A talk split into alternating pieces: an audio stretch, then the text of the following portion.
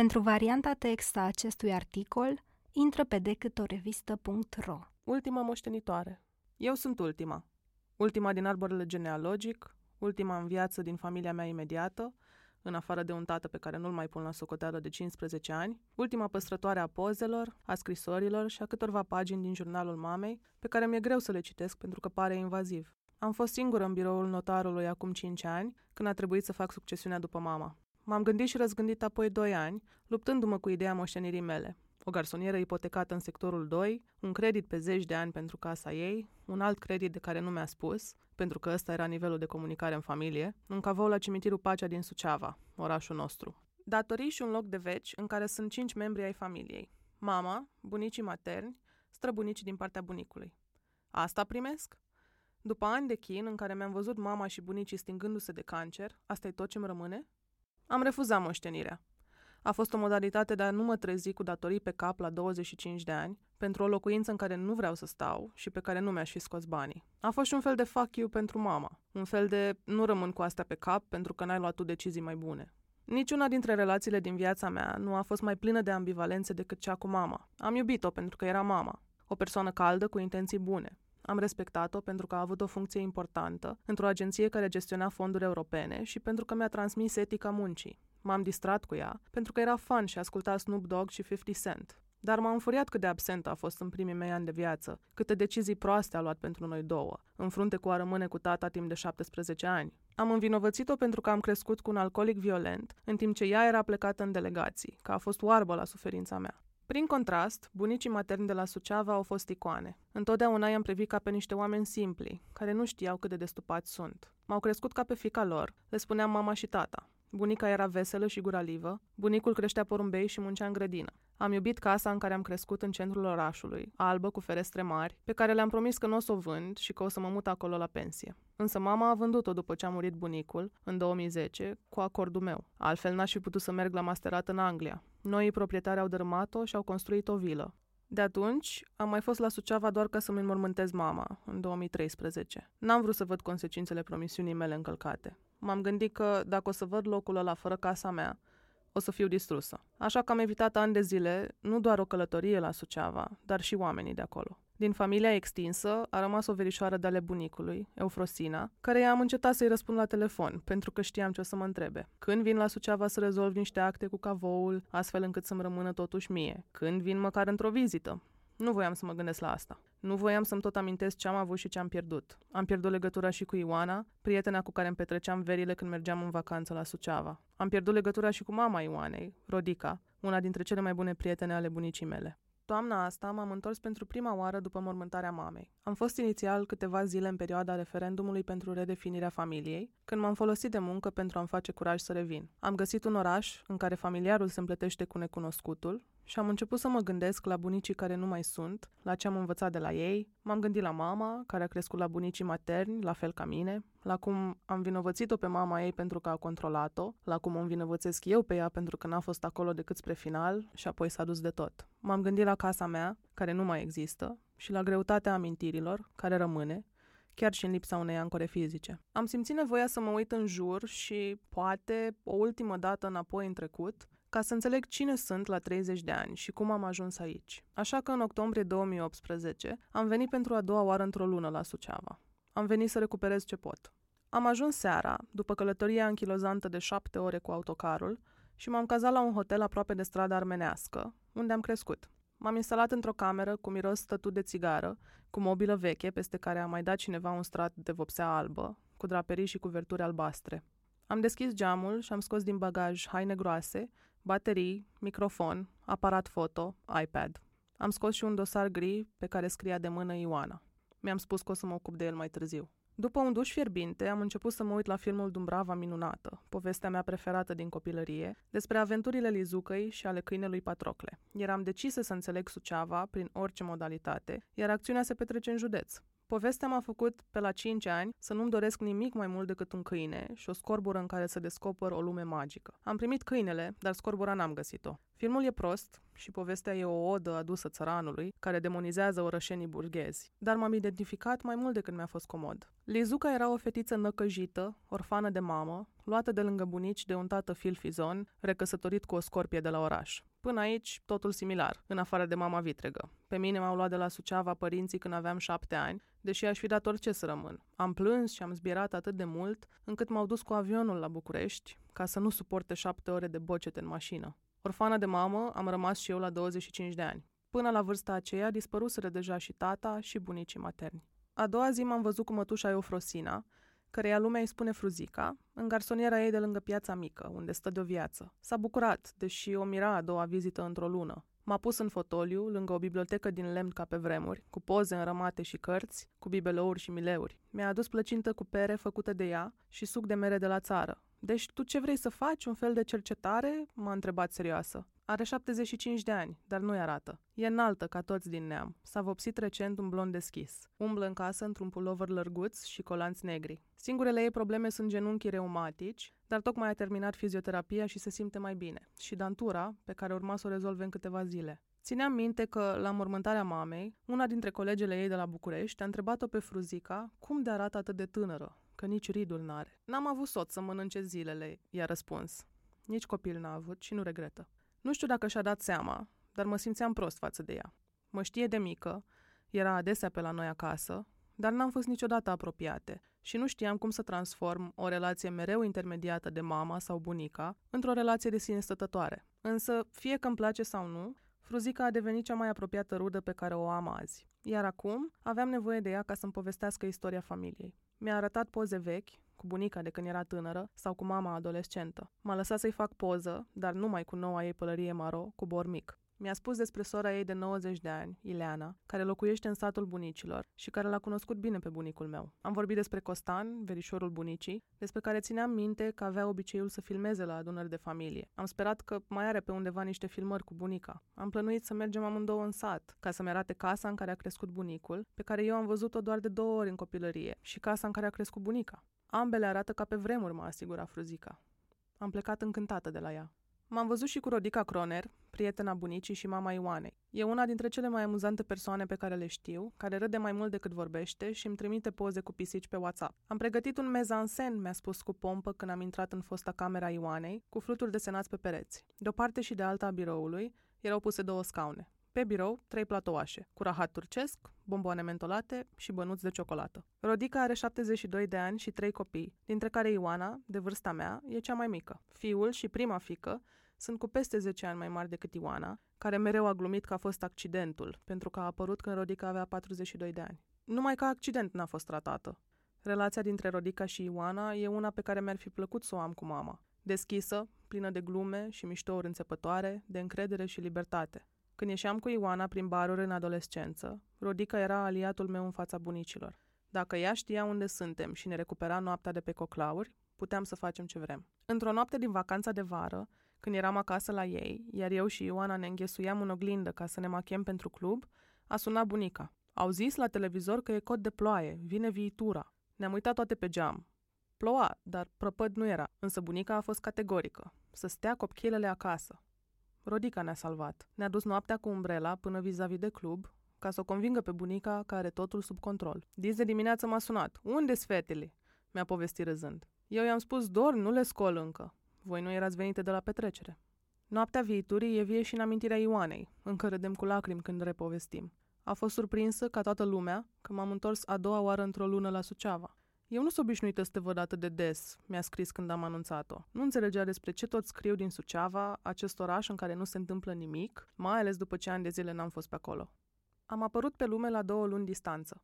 În copilărie nu eram apropiate, pentru că ai noștri au făcut greșeala să ne compare. Uite, Ioana Croner învață germană, îmi spunea bunica. Uite, Ioana Burtea a intrat la clasă de bilingvă, îi spunea Rodica. Fiecare era convinsă că cealaltă e o tocilară, până într-o vară pe final de clasa 8 când eram la Suceava și ai noștri ne-au obligat să ne plimbăm împreună.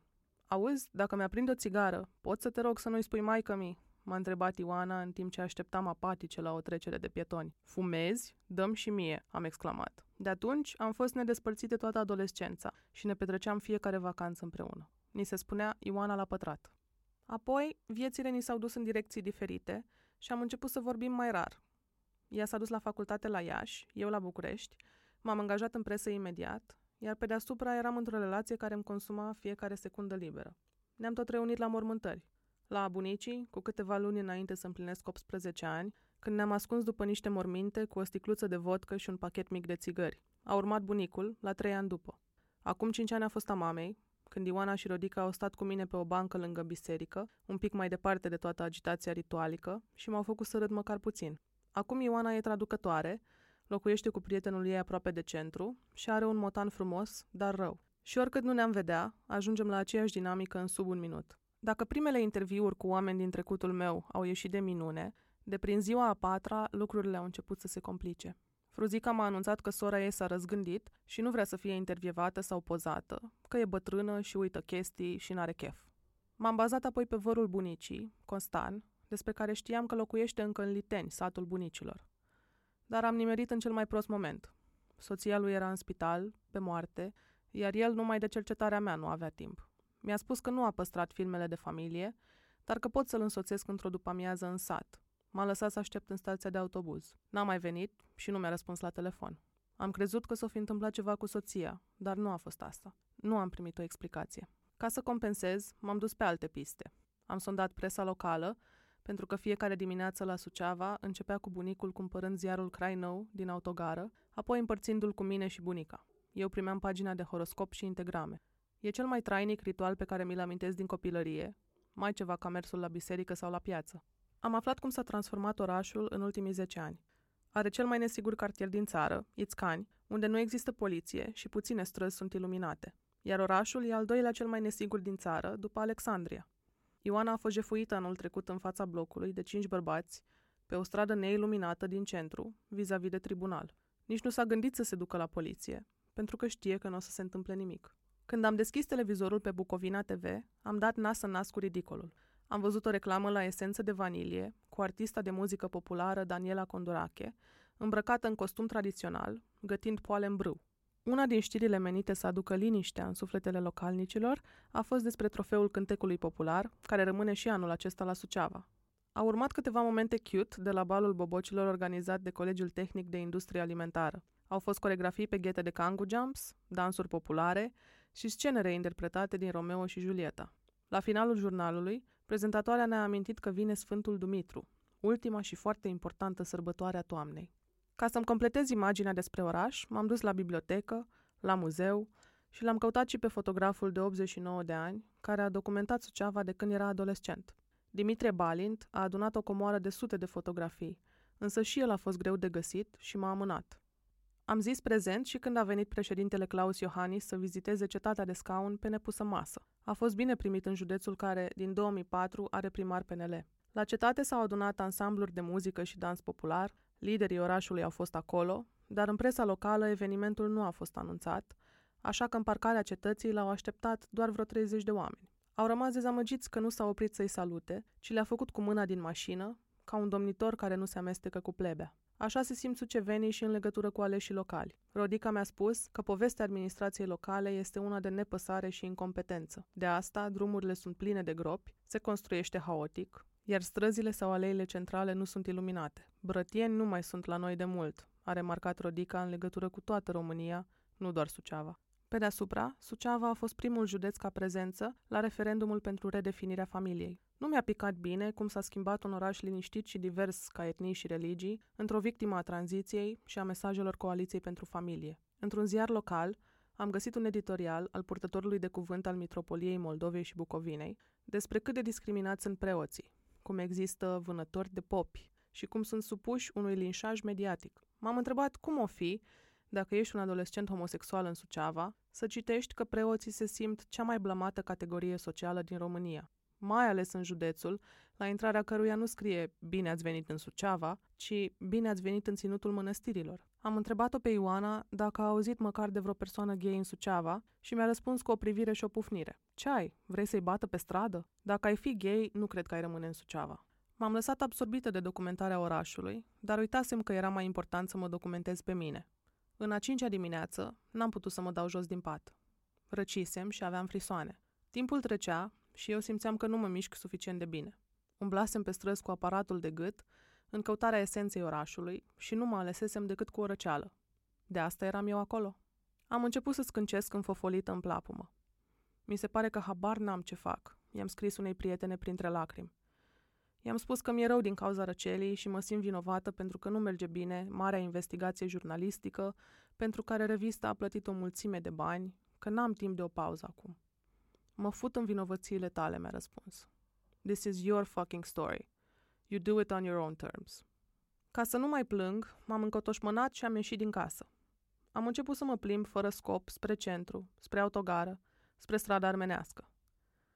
M-am oprit în fața fostei mele case, unde acum e o vilă retrasă de la stradă, cu mai multe anexe și turnulețe în tonuri de bej și maro.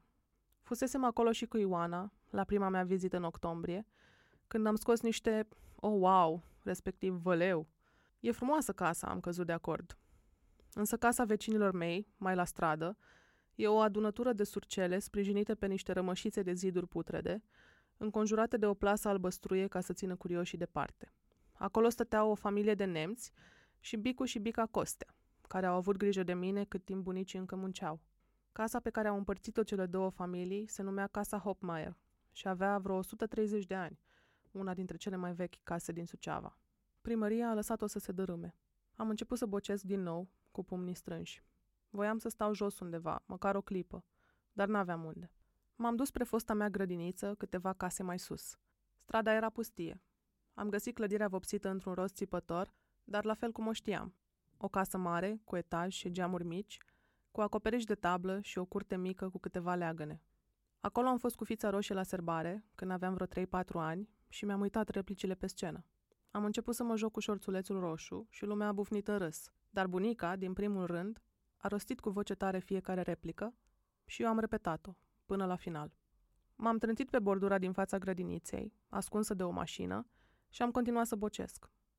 Apoi m-am dus iar spre casa mea, învârtindu-mă aiurea, pentru că nu aveam unde să mă opresc, dar nici unde să mă duc. Strada părea mai scurtă decât în copilărie. În fața bisericii luterane, m-a oprit o pisică neagră care a început să-mi iaune și să mi se bage printre picioare. M-am așezat iar pe bordură și iar am plâns, cu pisica lângă mine. Venisem în Suceava să aflu despre ai mei, să înțeleg istoria familiei, dar m-am mințit crezând că pot să o fac ca jurnalist, că rețetele obișnuite se vor aplica. Perfecționismul și faptul că habar n-am cum să-mi gestionez emoțiile fără panică, aproape au distrus experiența pentru mine. Nu aveam răbdare cu mine însămi. Probabil asta e și problema, că nu-mi permit slăbiciuni, că totul trebuie planificat și executat corect. Asta e tot o moștenire de familie. Bunicii mei au fost țărani. S-au născut în satul Liteni, comuna Moara, la 12 km de Suceava. Bunicul în 1933 și bunica 8 ani mai târziu. Pe vremuri, satul a fost granița dintre Bucovina austro-ungară și regatul României. Bunica, Malina, mi-a povestit că a avut vreo patru frați, însă toți au murit de mici. Bunicul, Ilie, a pierdut o soră de 14 ani și doi frați care n-au apucat vârsta adolescenței. Au rămas singuri la părinți, supraviețuitorii. Cu toate greutățile, copilăria și adolescența bunicilor par să fi fost frumoase din ce îmi povesteau și din ce am aflat de la Fruzica. Bunicul era unul dintre flăcăii eligibili ai satului, mereu elegant și dornic de horă. Era foarte pedant și foarte frumos se îmbrăca, cu toate că era la sat și portul era popular, mi-a povestit ea. De sărbători trebuia să aibă cămașă, pălărie și pantofi noi și brâu țesut la război. Părinții lui erau printre țăranii înstăriți din sat. Aveau șapte hectare de pământ și au putut să-i cumpere casa cu grădină din Suceava, casa în care am crescut eu. Bunicul a muncit pe pământul familiei zi lumină, însă nu și-ar fi dorit să facă altceva. Iubea satul și întotdeauna s-a recomandat drept agricultor. Orașul nu i s-a potrivit neapărat. L-au salvat grădina și porumbeii pe care i-a crescut și cu care participa la curse. Iar Fruzica mi-a povestit că atunci când viața devenea un pic prea grea, fie la depozitul întreprinderii de transport unde căra materiale, fie când îi se făcea dor de sat, bunicul cânta la muzicuță. De ce m-ați dus de lângă voi? De ce m-ați dus de acasă? Să fi rămas fecior la plug, să fi rămas la coasă. Bunica a fost argint viu. Era remarcată de mică, mi-a spus Frozica, care era cu doi ani mai mică decât ea și a fost colegă la școala din sat. Nu era o frumusețe sclipitoare, dar avea ceva. Știi tu cum oamenii pot să fie frumoși la față, dar să nu fie deloc atrăgători? Avea o frumusețe aparte în felul ei de a fi. Știa să vorbească, să te atragă. A fost prima la școală și prima la horă. Trebuia să fi trăit sub o piatră, să nu fi auzit de Malina Pascari în liteniul anilor 50. S-a căsătorit la 16 ani cu un tânăr din sat. Fruzica își amintește că era spre iarnă și toți copiii se adunaseră să vadă mireasa. Avea o rochie lungă și un voal până în pământ, umflat în vârful capului cu o coroniță strecurată subtil, cum se purta atunci în Bucovina. O țin minte la fântână, la casa ei. Era cu tineret, cu vătășeii, domnișorii de onoare, și druștele, domnișoarele de onoare. Era foarte bine dispusă. E posibil să o fi văzut și bunicul în ziua aceea. El nu era căsătorit, deși avea deja vreo 24 de ani, și se îndrepta încet încet spre eticheta de holtei. Nu e vorba că nu avea pretendente, dar mama lui nu era dispusă să accepte orice noră. De la un punct încolo, au început și fetele să fugă de el. Nici viața de cuplu a Malinei nu a fost mai fericită. A divorțat la un an după nuntă, iar motivul rămâne un mister. Fruzica mi-a spus că nu știe de ce lucrurile n-au mers.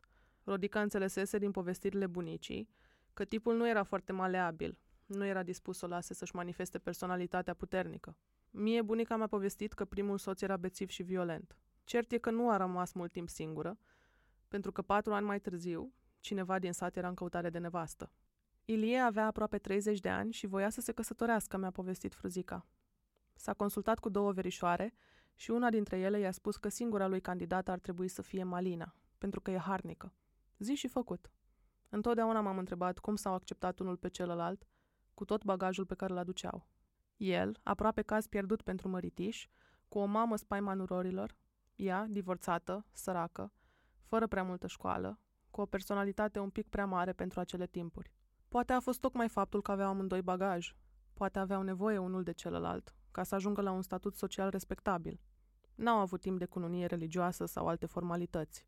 Au semnat la primărie și s-au mutat imediat la oraș. Ilieș își găsise o femeie care voia să conducă și îl lăsa în pace cu agricultura și porumbeii, iar Malina își găsise un bărbat liniștit, care, în pardesiul negru din piele, legat cu o curea la mijloc, pălăria neagră din stofă și ochelarii de soare negri, arăta ca Alain Delon, actorul ei preferat.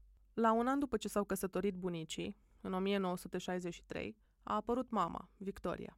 Cei din Suceava îi spuneau Rița, iar mai târziu, colegii de la București o alintau Vicky. Des am auzit cât de fericită a fost mama, crescând la țară, alături de bunici și de neamuri, dar niciodată nu am stat la povești ca lumea. După ce a murit, am găsit în dulapul cu acte dosarul gri pe care scria Ioana. Era scrisul ei. L-am deschis cu inima cât un purice și am găsit rețetele familiei. Găluștele cu prune, poalele în brâu, pasca de paște care ieșea mai cremoasă decât la cofetărie. Sub acele hârtii mai erau șase foi a patru galbene din jurnalul mamei. Le-am recunoscut pentru că știam caietul pe care scria, la recomandarea terapeutei, după ce fusese diagnosticată. Am citit primul rând, de ce am început să scriu. Și am închis dosarul la loc. A rămas așa cinci ani, pentru că n-am avut curajul să citesc paginile alea, așa cum n-am avut nici curajul să vin la Suceava. Mă gândeam că poate e despre căsnicie, despre boală sau despre mine. L-am citit la Suceava după ce am terminat de plâns pe strada pe care odată locuisem. De zile întregi tot mutam dosarul din ghiozdan în dulap, din dulap pe masă, de pe masă pe scaun.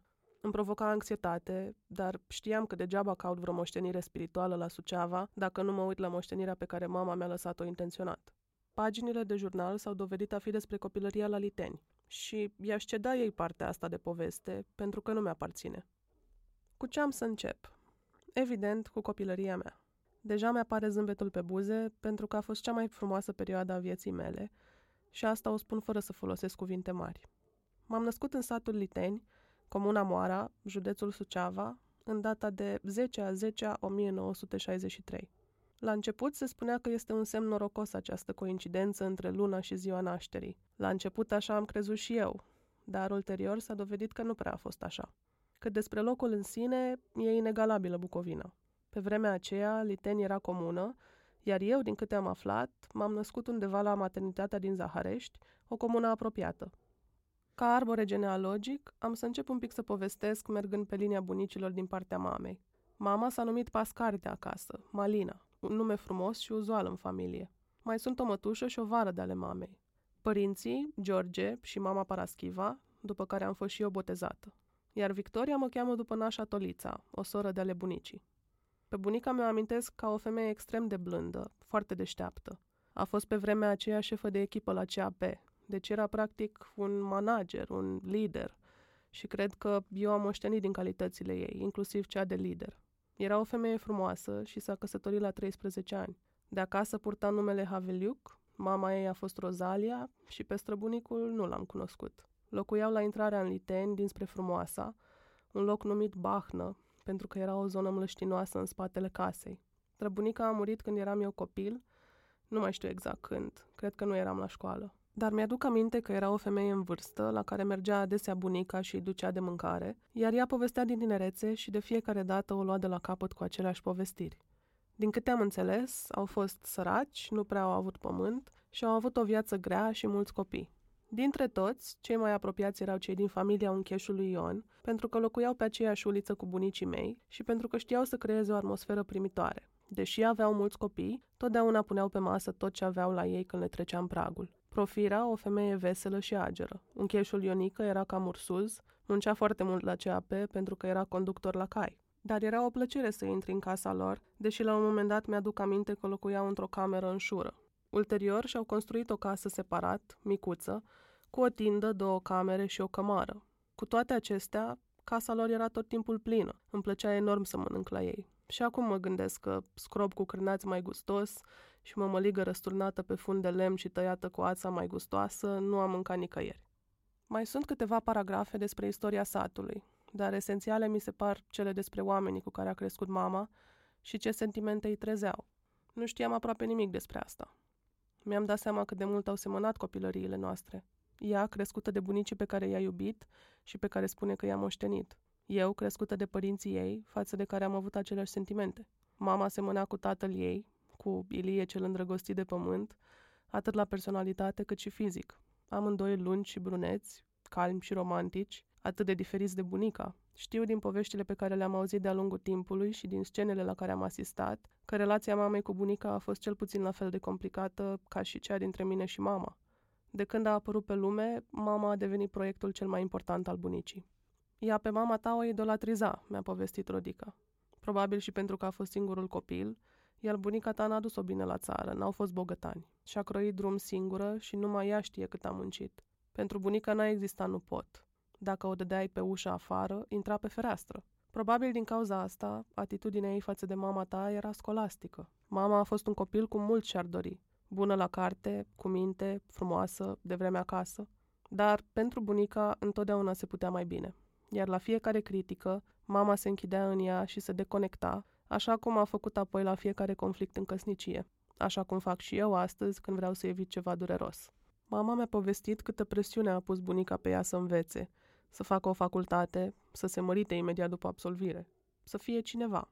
Bunica nu a bătut-o și nici nu îi vorbea urât, dar avea un fel de a inspira frică, un fel în care apăsa cuvintele Ioană sau Victorie, când o supăram, o încruntare aprigă care te făceau să vrei să te ascunzi. Apoi urmau reproșurile care tăiau în carne vie. Câte am făcut eu pentru voi, nu v-ar fi rușine. Eu mă spetesc bătrână și bolnavă. Dacă mai și plângea de nervi, era sfârșitul lumii. Când se întâmpla asta, bunicul pleca câte două zile la țară. Eu am învățat de mică să mă ascund între vrejurile de păstăi. Mama nu știu ce făcea, nu știu dacă a dezvoltat instinctul de supraviețuire suficient de repede. Știu însă că, oricât ne-ar fi certat, eu și bunicul încheiam orice conflict cu bunica în râsete. Se aprindea și se calma la fel de repede. Însă mama, chiar și când avea 40 de ani, se temea. Când era director într-o agenție de fonduri europene și trebuia să plece într-o delegație, ceea ce se întâmpla des, nu-i spunea bunicii decât atunci când era în aeroport și făcuse cecinul. Atunci nu mai are ce să-mi facă, spunea. Mi se părea tragicomic și imatur, dar știam că aude reproșuri că pleacă prea des, că nu stă lângă copil. Le înțelegeam pe amândouă. Cele mai nedrepte lucruri care i s-au întâmplat mamei în tinerețe au fost scandalul cu a ei de la finalul liceului și căsătoria cu tata. Primul a înfuriat-o atât de tare, încât a povestit despre asta toată viața. La finalul liceului a avut voie să meargă la bal și era un eveniment pe care l aștepta de luni întregi. S-a hăhăit cu prietenii, a dansat toată seara și a uitat cât era ceasul. a întârziat o jumătate de oră acasă. Iar când a ajuns în capătul străzii, l-a văzut pe bunicul meu așteptând-o la poartă. Când a ajuns lângă el, a primit o palmă cât toate zilele, în stradă. A fost prima și singura dată când bunicul a dat în ea, dar palma aia i-a rămas imprimată în suflet. Nu băusem, nu fumasem, nu eram cine știe unde cu vreun băiat, mi-a povestit mama. Am întârziat un pic. A doua nedreptate e legată de bunica. Mama se vedea cu un student la teologie când era în facultate și ținea mult la el. Mi-a povestit că i-ar fi plăcut să se mărite, dar bunica s-a opus. Una la mână, mama trebuia să termine facultatea. A doua la mână, ce, vrei să te faci preoteasă? O întreba bunica cu dispreț. Planurile erau altele. A vrut să nu cumva să ajungă cum a fost ea, mi-a spus Rodica. În mare parte, proiectul îi reușise. A fost bună la școală, a reușit la facultate, a avut un serviciu bun, bunica se mândrea grozav. Probabil prin mama și-a atins idealurile ei de tânără. Nu am cum să știu ce a fost în mintea bunicii, dar pot să-mi imaginez că pentru cineva care a îndurat sărăcie, care s-a zbătut pentru fiecare pas înainte, depășirea condiției sociale devenise proiect de familie. Mai lipsea ca mama să-și facă o familie a ei. Familia perfectă. Pentru asta, bunica s-a consultat cu o vecină din sat, care era menajeră la o familie înstărită din Suceava, mutată la București cu tot cu băiatul care absolvise și el facultatea. Le-a făcut cunoștință, tânărul a plăcut-o pe mama, iar bunica a început să împingă pentru căsătorie. Mama mi-a povestit că nu prea a vrut, nu era sigură. Atunci, bunica i-a spus că ar face bine să nu rămână fată bătrână, că ea la vârsta ei era deja căsătorită și avea copil și că partidă mai bună nu o să găsească. Până la urmă, mama s-a supus. Au făcut două nunți, și la Suceava și la București. Într-o poză de la cununia civilă, mama și bunica stau față în față, se țin de mâini și plâng. Întotdeauna mi s-a părut tristă poza aia. Nu pare niciuna fericită. Vreo 17 ani mai târziu, după divorț, mama a ars sau aruncat toate pozele de la nuntă și toate pozele în care apărea tatăl meu. Atunci a durut o tare pe bunica, mi-a spus Rodica, pentru că globul ei de sticlă, care era mama ta, super idolul ei, care a făcut tot ce și-ar fi dorit ea să facă, s-a ciobit într-un loc. S-a opus divorțului cât a putut, a încercat să-i împace, a criticat-o pe mama pentru că nu acordă suficientă atenție soțului și i-a luat apărarea tatălui meu, chiar și când bea 20 de beri pe zi, în fiecare zi. Îi era teamă ca mama să nu facă un pas greșit. După ani și ani de tensiuni, scandaluri, beții, violențe și înșelăciuni din partea tatălui meu, căsnicia s-a încheiat totuși, iar el a dispărut din viața noastră, la alegerea mea. Atunci, mama s-a eliberat de mama ei. Departe de Suceava, cu o meserie care i-a plăcut, a început să se descopere. Am rămas uimită, mi-a spus Rodica, care avea obiceiul să vorbească regulat cu ea la telefon.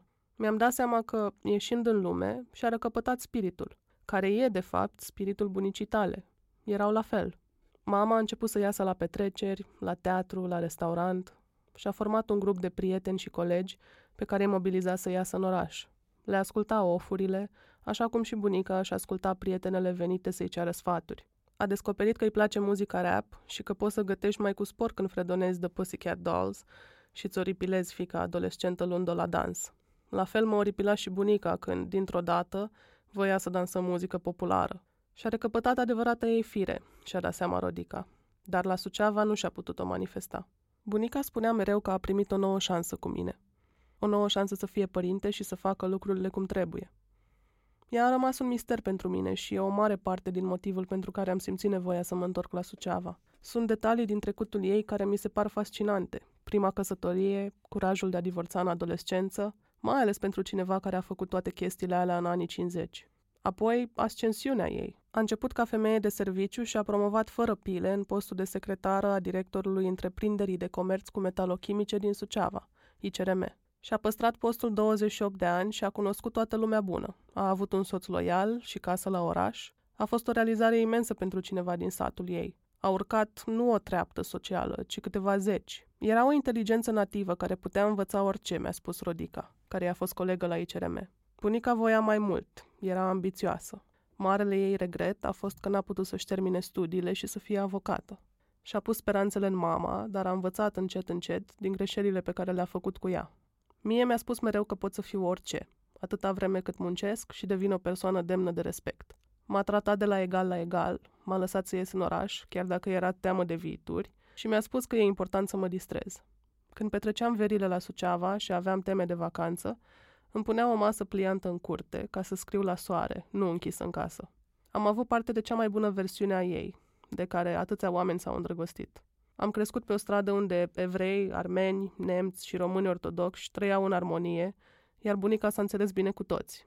Casa noastră era întotdeauna plină de prieteni, rude și vecini, care veneau să-i ceară un sfat, să le ghicească în cafea sau să stea la povești. Prima oară când a fost diagnosticată cu cancer la sân avea 50 de ani. Eu eram mică, nu mai țin minte, dar știu că a fost o perioadă când ai mei m-au luat înapoi la București câteva luni. Bunica s-a operat și i-au extirpat un sân, iar viața a revenit destul de repede la normal. A fost foarte optimistă. Niciodată n-a spus că o să moară. Întotdeauna spunea că se va face bine, mi-a spus Rodica. O perioadă chiar a fost bine. Cancerul a recidivat 10 ani mai târziu și bunica s-a mai luptat încă patru. Când a văzut ultimele analize, abia atunci a spus, cred, Rodică, că nu mai scap. Regretul ei în acel moment era că eu și mama nu aveam o casă a noastră, pentru că după divorț apartamentul a rămas tatălui meu. Nu o mai chinuia ideea divorțului în sine. Cât putea și Victoria mea să-l suporte, i-a spus Rodicăi. Nu știu dacă mama și bunica au avut vreodată o discuție de împăcare, deși niciodată n-au fost oficial certate. Știu că mama a suferit mult când a murit bunica, la fel ca mine, și întotdeauna a vorbit frumos despre ea, însă mereu adăuga, eu nu vreau să te controlez așa cum m-a controlat mama pe mine. Nu controlul a fost problema între noi, ci absența. Când am venit la București, la șapte ani, am simțit că locuiesc cu doi străini. Unul dintre ei, blând și calm, mereu ocupat cu munca. Celălalt, furios și viciat. Mi-a fost greu să le spun mama și tata, ceea ce mereu le-a rănit sentimentele. Ei erau maxim mama Rița și tata Sorin. Îmi plăcea de mama pentru că auzisem că are o slujbă bună și e respectată de mulți oameni. Îi spuneam adesea bunicii că mama mea e o doamnă, dar mi-era greu să mă simt apropiată de ea, mai ales că mă lăsa singură cu tata și astfel încasam furia lui din plin. Când eram prin clasa întâi, începusem să mă plâng de înțepături în piept și amețeli. Simțeam uneori că mi se oprește inima și apoi începe să bată foarte tare, ca și când ar lua-o la fugă. Ai mei m-au dus la cardiologie la Fundeni și m-au băgat pe beta-blocante pentru aritmie extrasistolică. O afecțiune frecventă la copii, mai ales când se înalță rapid, cum am înălțat eu până la 1,80 și care de obicei nu necesită tratament. Bunica n-a fost de acord cu pastilele. Copilul nu e bolnav. Copilului e frică de tată, le-a spus părinților mei.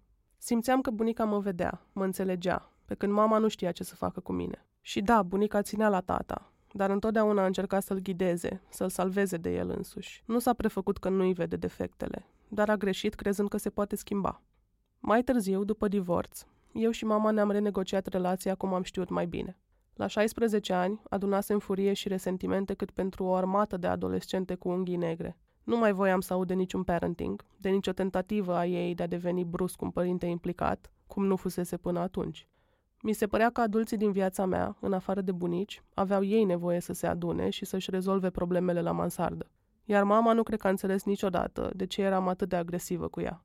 Măi, dar ce s-a întâmplat în casa aia când eu nu eram? M-a întrebat uneori. Asta era problema, că trebuia să întrebe. Că n-a observat și n-a divorțat de frica mamei ei. Că atâta vreme cât n-a fost suficient de rău pentru ea, cât n-a aflat că tata o înșela, n-a văzut un motiv să plece. Când s-a îmbolnăvit, eu eram la finalul clasei a 12 și lucrurile au început să se schimbe. Eu mi-am dat seama că nu mai e timp de ochi dați peste cap și replici acide, iar ea și-a dat seama că eu am crescut și că dacă vrea să-mi fie alături, trebuie să se adapteze la mine. Cred că boala i-a dat, într-un fel, o nouă perspectivă. Am început să petrecem timp împreună și să ne certăm mai puțin. Am văzut-o că încearcă și asta a contat mult. Cel mai bun sfat de până acum mi l-a dat mama. Voiam să fiu mai deschisă față de ea și o mai întrebam ce să fac în diverse dileme amoroase. Niciodată nu mi-a răspuns. Nu-mi cere sfatul în dragoste, pentru că una la mână nu mă pricep și a doua la mână, nu vreau să mă învinovățești pe mine dacă nu ies lucrurile cum vrei, îmi spunea. Eu am ascultat-o pe mama și am ajuns să o învinovățesc. Fă ce vrei și asumă-ți. A ține Suceava la distanță îmi provoacă vină. Oamenii de aici poate cred că am uitat, însă eu nu vin aici pentru că sper să uit, deși nu-mi iese. Sper să doară mai puțin, să nu mai fie atât de dor de o familie pe care n-am cum să o înțeleg întru totul, care mi-a provocat suferință și bucurie, nu știu dacă în egală măsură. Nu vreau să mă tot întorc unde ai mei nu mai sunt și umblu aiurea pe străzi, căutând un sentiment, o amintire, un model în asfalt. În penultima zi acolo, m-am plimbat cu cineva care are un bagaj de amintiri și mai mare decât al meu. Dimitrie Balint a adunat o comoară de sute de fotografii din trecutul Sucevei, majoritatea făcute de el, altele recuperate de la fotografi și arhivari. E un fel de celebritate locală care la 89 de ani apare la TV și organizează expoziții. Am mers cu el pe strada armenească, unde mi-a povestit ce și amintea despre casele rămase în picioare. Asta e căsuca lui Alaci, care a fost profesor la Ștefan cel Mare, la liceu. Mi-a spus în fața unei case boierești reabilitate, cu acoperiș și verandă înaltă din lemn, o curte mare cu pomi și un câine care lătra într-una. O bătrână cu batic strâns bine sub bărbie strângea frunzele căzute în curte. Vino încoace, măi Marie, i-a strigat Balint de la gard. asta e casa profesorului Alaci? Nu e, i-a spus femeia micuță. Mătușile lui au stat aici. Balint mai încurcă casele după atâta timp, dar întreabă și se lămurește. Căutăm o familie de mai jos, cu o casă retrasă de la stradă. Șuleap, i-a spus femeii. Șuleap, s-a gândit ea puțin. Îmi pare comurit. De ce? Vrei să cumperi ceva acolo? L-a întrebat. Apoi a spus că doamna doctor, care locuiește în casa la care ne-am oprit, pentru care ea face curățenie, ar trebui să-și amintească mai multe și ne-a invitat să intrăm. Am refuzat politicos, n-am vrut să deranjăm. Asta cinei? L-a întrebat pe Balint uitându-se la mine. Nepoata lui Șuleap, i-a răspuns. Strada a uitat. Am mai intrat cu el în câteva curți și am întrebat oamenii dacă își aduc aminte de familia mea, de fost acasă de pe Armenească 11. Niciunii nu și-au amintit. Am continuat cu Balint pe strada paralelă, Dragoș Vodă, pentru că voia să-mi arate niște case vechi și frumoase. Ne-am oprit în fața uneia dintre ele și a venit spre noi un băiat de vreo 10 ani, cu un ghiozdan în spate. Faceți poză la casa asta?" ne-a întrebat. Da, i-am răspuns, e frumoasă. M-a privit confuz. Pentru atâta lucru îi faceți poză? Ne-a întrebat mergând cu spatele dacă suntem noi pe stradă. Nu știam cum să explic de ce eram acolo, așa că am spus da. A deschis larg brațele. Bine ați venit! Și și-a văzut de drum. Plimbarea cu Balint nu a fost însă doar despre ce s-a pierdut. Memoria familiei mele, memoria lui despre casele din zonă. Fotograful mi-a dat zeci de imagini cu Suceava și oamenii locului, iar restul a spus că îi le lasă unui preot care îi găzduiește studioul în capela unei biserici din centru. Era dezamăgit că muzeul local, căruia a vrut inițial să-i doneze arhiva, l-a amânat. Așa că m-am întors de la Suceava cu moștenirea fizică pe care n-am avut-o niciodată. Moștenirea unui întreg oraș. În ultima zi am fost la Muzeul de Istoria Bucovinei, ca să nu zic că n-am bifat și istoria oficială a orașului. Trebuia apoi să trec și pe la mătușa mea și să mă văd cu Ioana, să-mi iau rămas bun de la ele. Muzeul s-a schimbat mult și în bine. Când eram mică, singura atracție era sala tronului lui Ștefan cel Mare, o cameră spațioasă în care existau niște manechine îmbrăcate ca nevul mediu, plasate în jurul unui tron pe care stătea domnitorul. Astăzi muzeul a fost renovat și arată ca o instituție istorică în toată regula. Zeci de săli comunică între ele și spun povestea regiunii din perioada preistorică până la Revoluție. Am făcut atâtea poze că aproape am rămas fără baterie la telefon. Înainte să se închidă de tot, am primit un apel surprinzător de la unchiul Costan, cel care m-a lăsat balt în stația de autobuz. Credeam că mă sună să-mi explice ce s-a întâmplat, dar nu. O rudă îndepărtată de ale bunicii aflase că sunt în Suceava și avea nevoie de o semnătură de la mine pentru a intra în posesia unui pământ care, la un moment dat, aparținuse străbunicii sau ceva de genul. Mi-a spus că i-a dat numărul meu și că ne-om înțelege noi. M-a umplut de nervi și m-am simțit folosită. Când am ieșit din muzeu, nu știam unde să mă duc și nu aveam încărcător la îndemână, așa că m-am mai plimbat o perioadă prin parcul de lângă tribunal, apoi am luat-o spre centru, gândindu-mă că o să merg la cazare și o să încerc să le sun pe Ioana și Fruzica de acolo. Mi-era clar că o să se supere dacă nu ne vedem, iar gândul ăsta m-a agitat și mai tare. Când am trecut pe lângă biserica catolică, începea să se întunece. Înăuntru, luminile erau aprinse și se auzea orga. Un băiat blond cu ochelari alerga spre intrare. Începea slujba. Am intrat din reflex, amintindu-mi că și bunicii îi plăcea să meargă uneori la slujba acolo. M-am așezat într-una din băncile de lemn din spate. Mai erau vreo 30 de oameni, iar un ecran mare din stânga altarului reda versurile rugăciunilor. Îi avem printre noi și pe toți răposații noștri, a spus preotul. A urmat 30 de secunde de tăcere, în care fiecare oftat a făcut în conjurul bisericii. Avea dreptate bunica, e mai liniște. Prin ferestrele pătrate, fără vitralii, ramurile goale de copaci păreau dure de cărbuni pe cerul blămarin. Prin pătimirea sa dureroasă, a început preotul, ai milă de noi și de întreaga lume, au răspuns credincioșii. Au repetat ritualul ăsta ca o mantră de vreo zece ori. Mi-am zis că o să stau câteva minute, dar am rămas mai bine de o oră. Am scris într-un carnețel gândurile care îmi treceau prin cap, nervii pe care îi aveam din cauza neamurilor și a așteptărilor pe care le au de la mine, deși abia ne cunoaștem. În calmul slujbei și a muzicii de orgă, furia din mine parcă se izbea de pereții bisericii.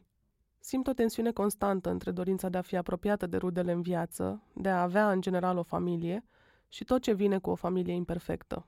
Presiunile, nedreptățile, rănile, reproșurile. Sunt ultima. Sunt ultima dintr-un lung șir de femei care au condus familii, au crescut copii și au mers la birouri la care mamele lor nici n-au visat. Zilele petrecute la Suceava au fost în final despre ele. Pe partea mamei au fost femei muncitoare și inteligente, cu vieți scurte și intense. Străbunica a murit la 56 de ani, bunica la 64 și mama la 50, toate de cancer. S-au împins unele pe altele să fie mai bune, să aibă mai mult, să fie fericite, dar toate au greșit. Bunica s-a remarcat prin inteligență și veselie, prin independență și o personalitate puternică, care a mobilizat oameni și a făcut lucrurile să se miște. N-a crezut niciodată că e suficient. N-a realizat că asta o făcea specială, nu faptul că avea sau nu studii sau că a divorțat la 17 ani. N-a avut încredere să o lase pe mama să-și aleagă propriul drum, așa cum făcuse ea la urma urmei. N-a judecat pe nimeni, în afară de propria fică. Mama a vrut să se rupă de moștenirea asta, dar a ajuns o mamă care nu și-a cunoscut copilul decât târziu. În adolescență a încercat să mă apropie de ea, oferindu-mi libertate, dar eu nu simțeam că asta e ceva ce ea poate să-mi dea. Mi-o luasem și fără consimțământul ei. Mi se părea că e mereu cu un pas în urmă, când venea vorba de cum să mă abordeze. O comparam cu bunica și, nerealizând cât de complicată a fost relația lor, îi luam apărarea bunicii, pentru că semănam mai mult cu ea, pentru că era cea care câștiga certurile, pentru că părea puternică și rațională. Am ajuns să o imit, ceea ce mama n-a vrut niciodată să facă. Iar asta m-a făcut fica bunicii mai mult decât a mamei, așa cum mama a fost mai degrabă fica bunicii ei. Am ieșit din biserică mai conștientă ca oricând de moștenirile complicate pe care mi le-au lăsat femeile de dinaintea mea. Nu știam exact ce căutam când am revenit la Suceava, dar înțeleg ce am găsit. Îmi curg prin vene perfecționismul, contradicția dintre tendințele de control și de supunere, obsesia competiției și a comparațiilor, nevoia de a părea mereu puternică. Încerc să resping moștenirile astea, cum am făcut cu cea fizică rămasă după mama. Nu se rezolvă cu o semnătură, dar îmi dau silință. Textul a fost scris și citit de Ioana Burtea.